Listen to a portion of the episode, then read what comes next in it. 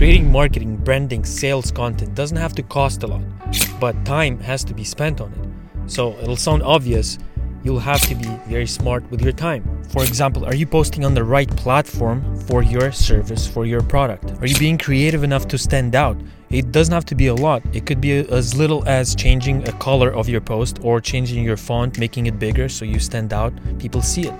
Are you actively engaging with your followers, replying to all the comments, messaging people who view your stories, writing to 10 to 20 people who just followed you saying, Thanks for following us. What can we do for you? We're here for you. Are you actively seeking to collaborate with others, local businesses, writers, bloggers, searching by local hashtags and, and posts by local location? Are you actually providing value with your content? People want to be inspired, informed, entertained, or all of the above. The most important thing is whether you believe in what you're doing because that will feel right to you and others.